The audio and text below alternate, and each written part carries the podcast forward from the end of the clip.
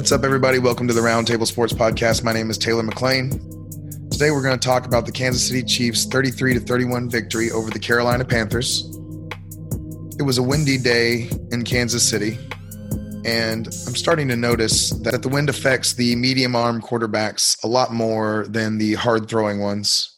Now, that comes with a certain amount of common sense, absolutely, that a guy that throws harder would be able to throw it through the wind much more easily. But I don't think I had the right amount of weight when it came to how much stock I put into, you know, how the wind affects someone like Teddy Bridgewater versus Patrick Mahomes. Now, it led to a bunch of different things as far as this game went. You know, Carolina has been a lot stronger on defense as the weeks have gone on you know, I think it go, goes to show you that the, having no preseason, having a new coaching staff in these COVID times has really affected teams differently. And with a new coaching staff, with eight people that you drafted on your defense, trying to work in a new offensive coordinator and a new quarterback, all kind of all those kind of things can take some time to develop. And the Carolina Panthers have gotten stronger if things have gone gone on. It's certainly a step in the right direction for them you know, hiring Matt Rhule has certainly gone well for them, and I'm excited for them going forward. But what that means for us now is that, you know, at first it kind of seemed to me that the Panthers were going to be someone to target as far as the DFS and as far as my fantasy options go. But with a stronger coaching staff, with good teaching going on, with good discipline, this team has gotten better and better as it as it's gone on. And I think they bought into what Matt Rhule is selling as far as that goes. And that's a really encouraging thing for that franchise. But let's start off as far as our analysis goes with the Kansas City Chiefs since they won this game. You know, I don't think anybody would have said off the top that this was going to be such a close game. But like I said, the Carolina Panthers played well. They played with a good amount of discipline on defense and didn't really fall for a lot of the trickeration that Kansas City offers. And there was a lot of it today you know, I've never seen anybody motion a quarterback into a snap and then have them throw a touchdown. You know, you don't even have to have the throw the touchdown part to say I've never seen somebody motion somebody into a snap and then throw the ball. It was a it was a cool wrinkle. Patrick made it happen immediately, and it was just something that all the eyes of the defense went to and distracted them, and it allowed Patrick to thread the needle and get that ball in there. Man, it, it wasn't just that either. They ran a pistol power eye with three backs behind him. It was there was some crazy things going on, but Carolina did a really good job of having good eye discipline. They seemed to have a good idea of what was going to go on to some extent. And Kansas City, weirdly enough, didn't even attempt to run the ball hardly. It was a weird feeling when they ran the ball in the third quarter. And I kind of wondered if that was their first carry up into that point because it really was invisible up until that point, and Patrick was slinging the ball all around the field, and it took him a little while to get going. But once they put their foot on the pedal in the second quarter, it was all over from there. Carolina did a good job of coming back and making it close, and, and even gave themselves a shot to kick a really long field goal, but it just wasn't enough. And certainly Patrick came through in a big way. They put it all on his shoulders today. 30 for 45 in windy conditions, 387 yards and four touchdowns. When you bought Patrick in the second round this or third round this year, this is what you were paying for.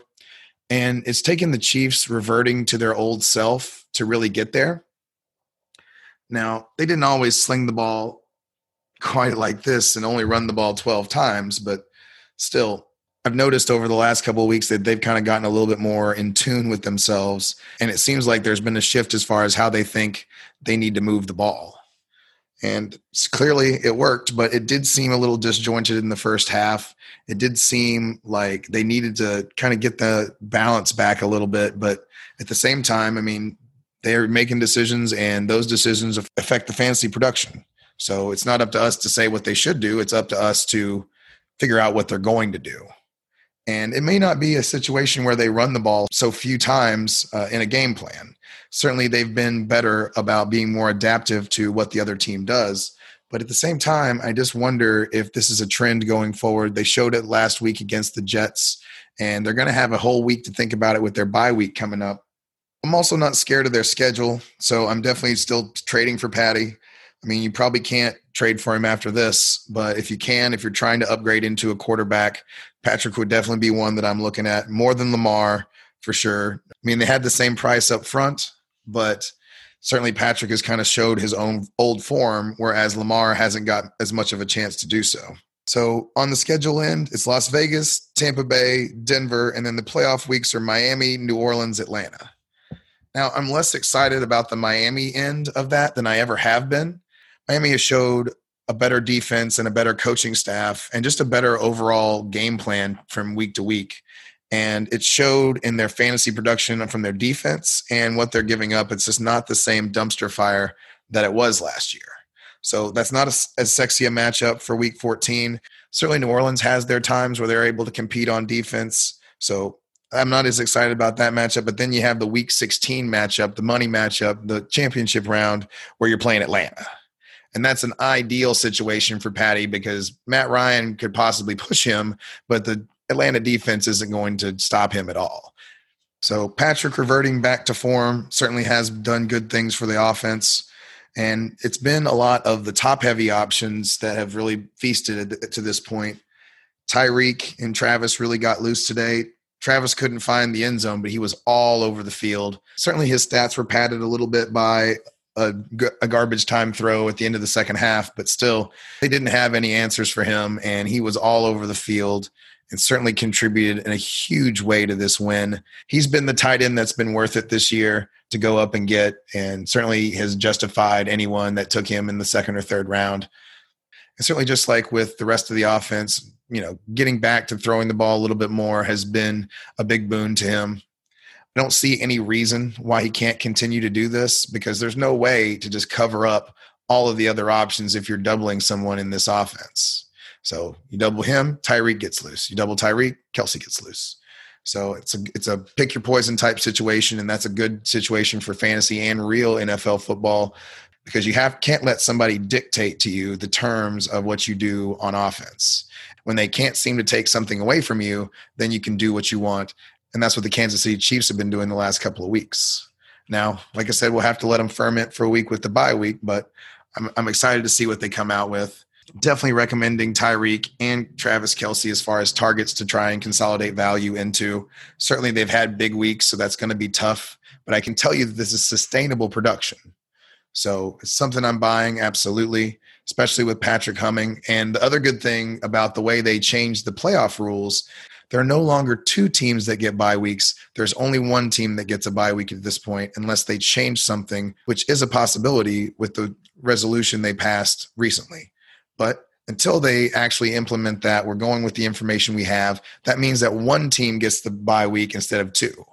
And what that means for fantasy is that the Kansas City Chiefs are going to have to try longer to win games because with two bye weeks, a lot of times at the very end of the season, teams will have those two bye weeks locked up because you know there's two of them and they don't try as hard they don't play their big players as hard because they're resting up for the playoffs and they don't want to get anybody hurt but there's more incentive this year with there only being one team that gets the bye week you know pittsburgh is undefeated so far now granted that may change with big ben being out but at the same time you got to be the best team in the in your division to get that bye week and that bye week is super important historically, the teams that get that bye week go on to the Super Bowl a big percentage of the time. Certainly, there's David and Goliath stories where the six seed wins, but predominantly it's those big two teams.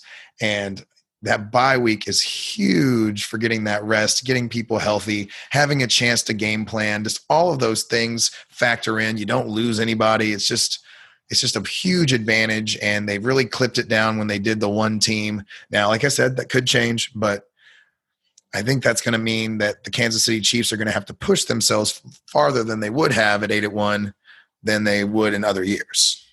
Now, on the flip side of this reversion, it has affected the Kansas City rushing attack a great deal. You know, they came out at the beginning of the season and seemed like they were going to have a more balanced offense.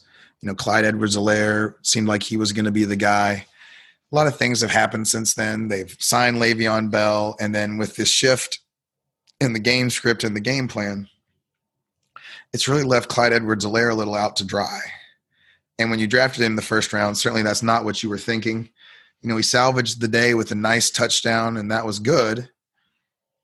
You know, getting five targets is good, but he if he's going to only be getting targets and just barely be getting the, t- the carries, that's not going to be a good situation going forward. It's going to lead to a lot of lower days and a lot of days that crush you because he scores, you know, five points. So the way it's showing right now, I'm not excited about the situation at all, and especially when you add in Le'Veon getting carries and getting touches. Just don't like the way that's looking, and certainly the Chiefs could flip the game plan again and start running the ball, but it doesn't seem like that's the way this is going to happen. So if I'm a betting man, I'm betting on Patrick continue to doing his thing versus them getting back to the running game and really relying on that, especially when they would rely on Le'Veon too, and he's looked just fine as well. But it was it was a weird sensation when they ran the ball in the third quarter, and I had to really think to myself, had they run the ball before that? Because it was invisible, and really it was all about them slinging the ball around up until that point if this was a Brian Westbrook situation where, or even like Christian McCaffrey, where he's getting a lot of catches, he's a focal point of the offense, that would be different. But he's not. And with the splitting carries, it's just a disaster for fantasy owners that drafted him in the first round. But I'm guessing that's not news to anybody that's been dealing with that. So we're not buying on the Kansas City side. Let's switch over to the Carolina Panthers. Speaking of things I was buying or selling, to start the season, absolutely, I would have been selling the Carolina Panthers. New quarterback, new coaching staff, new OC, eight eight new draft picks on their defense. Certainly, that was something I was not excited about and was probably going to fade um, outside of Christian McCaffrey and DJ Moore. I think I was into DJ Moore a bit, but still, it wasn't at a high price. It was if he slipped.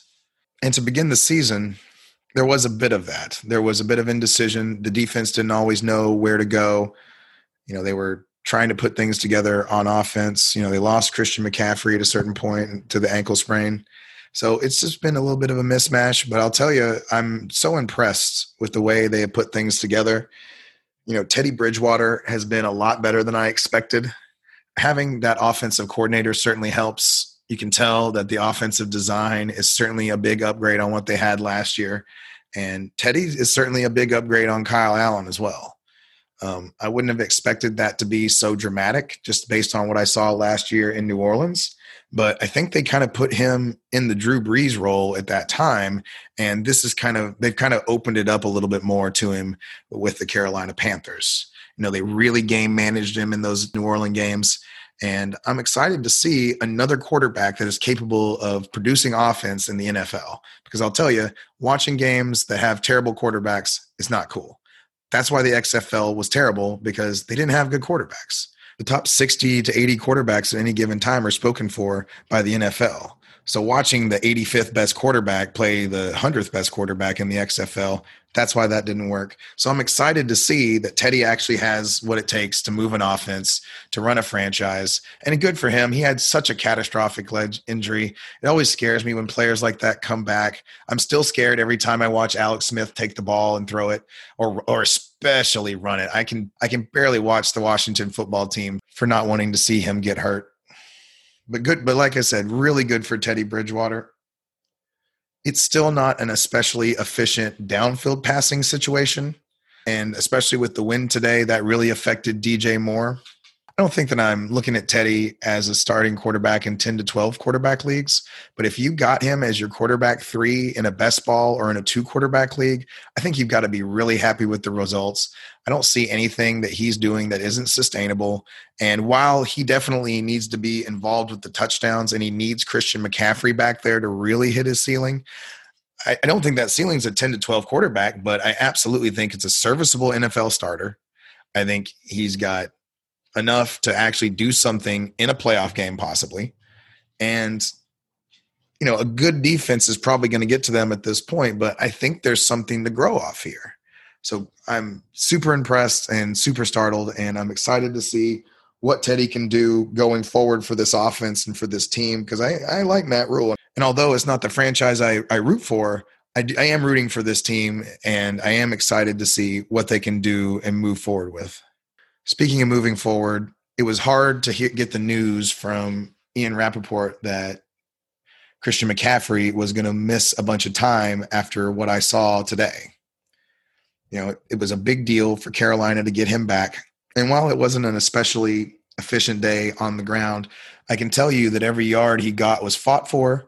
He got extra yards on nearly every play that he was involved in. And he, he just looked like him out there. He was making spectacular catches. He was, you know, just getting all those little extra things that you would actually pay a running back to do. Like he's actually got that little extra level of vision, of speed with enough power to make that speed work. He makes tremendous catches and runs routes. And with Teddy looking at him so heavily in the intermediate term, if he can just remain in there, I don't see any reason that he can't produce the value he's produced in the past. And I was a little concerned about that with my misgivings about the Panthers originally. I still drafted Christian McCaffrey first when I got the first pick, but at the same time, I did have a little bit of concern there. But I think I should have heaped that concern more onto the deep passing game than I would have the underneath game. Now, the report has come out that actually Christian McCaffrey is day to day. So we don't know for sure that he's going to miss any time yet. Now, it certainly speaks that he might miss this week being a day to day and having an injured shoulder. But like I said, we don't have that in- information yet. It was certainly nice for McCaffrey owners to get the information that he might not be done completely. I will say, seeing someone that was injured get re injured does reinforce one of my principles that, you know, when you pick up a running back that replaces an injured running back and that running other running back comes back, you don't want to necessarily drop the, the running back that replaced him right away. Although this was a totally different injury, injuries get re-aggravated very easily. And when you have an injury that you've recovered from, you can overcompensate for that injury and it causes un- other injuries. So, like you hurt your left knee, so you're using your right leg more, you end up hurting your right leg. Those type of things happen all the time in the NFL.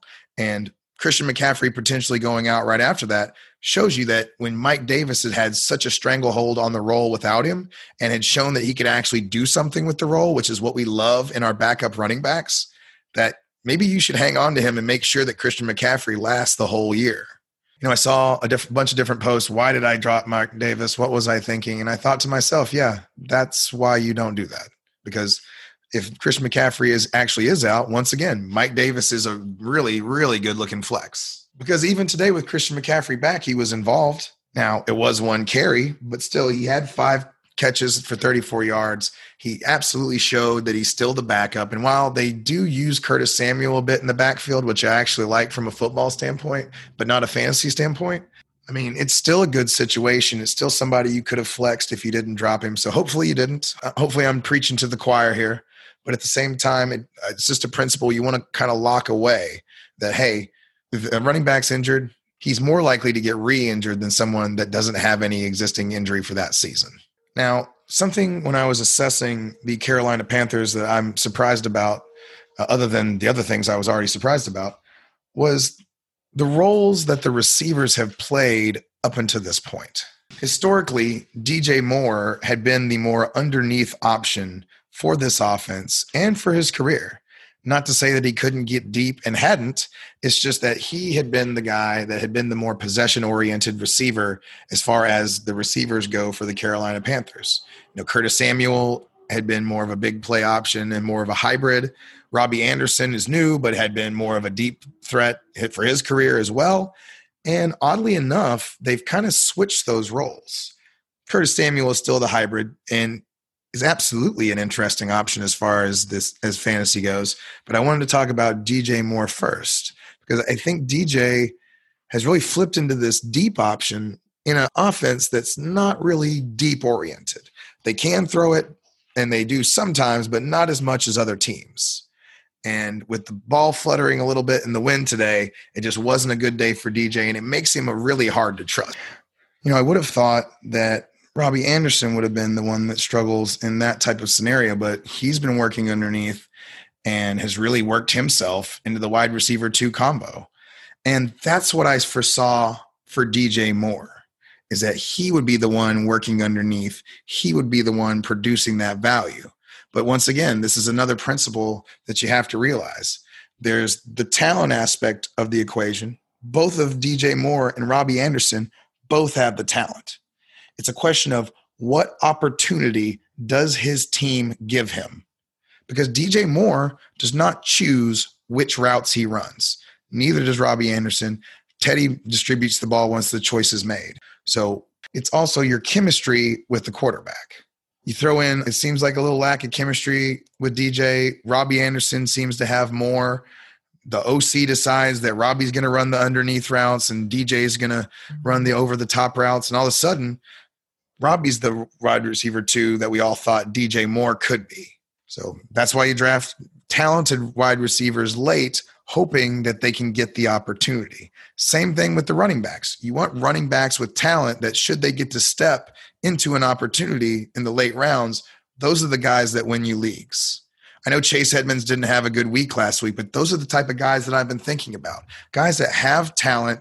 Like if Mike Davis and Christian McCaffrey went down, I think Curtis Samuel would get a bigger look in the backfield. I think he has that talent, but it's been the opportunity. And speaking of Curtis Samuel, he's gotten a bigger opportunity not only in the backfield, but also they're giving him the ball more too. So he's kind of pushed his way into the flex conversation. I'm way more worried about him than I am Robbie Anderson to this point. Robbie's kind of earned my trust with the underneath routes with Teddy. But at the same time, I see a lot of explosive plays with Curtis Samuels, and it's starting to make me wonder, especially if Christian McCaffrey were to be out, if he would get more touches. I tell you what, though, you know, you think Christian McCaffrey does sap up a lot of the fantasy value, but he does also keep drives going for this offense. So I think it's a, one of those situations where, yeah, certainly he does get a lot of touchdowns and whatnot. But I think everybody will produce better overall if they have more plays and a better sustainable offense. So I'm in on Robbie Anderson down the stretch. Probably, I'm, I'm really worried about DJ Moore. I'll need to see them flip roles again before I really get excited about that. And like I said, the ball was fluttering a little bit today. And with Teddy not having a top 10 arm, it was tough for them to move the ball down the field. So DJ Moore is certainly going to have some better blow up weeks, I would think. But we're looking for fantasy production that's sustainable that we can predict. And it's just been a little bit more unpredictable. Same thing with Curtis Samuel, but at least he's showing that he has more of a role and a better role for Teddy in the offense than expected. Well, that's all I've got for this game. Like, listen, subscribe, downloads the important one. Definitely get in there and download. And uh, let me know if there's anything I can do as far as you know content that you're looking for. And uh, look out for the video drop starting on Thursday. Have a great day, you guys.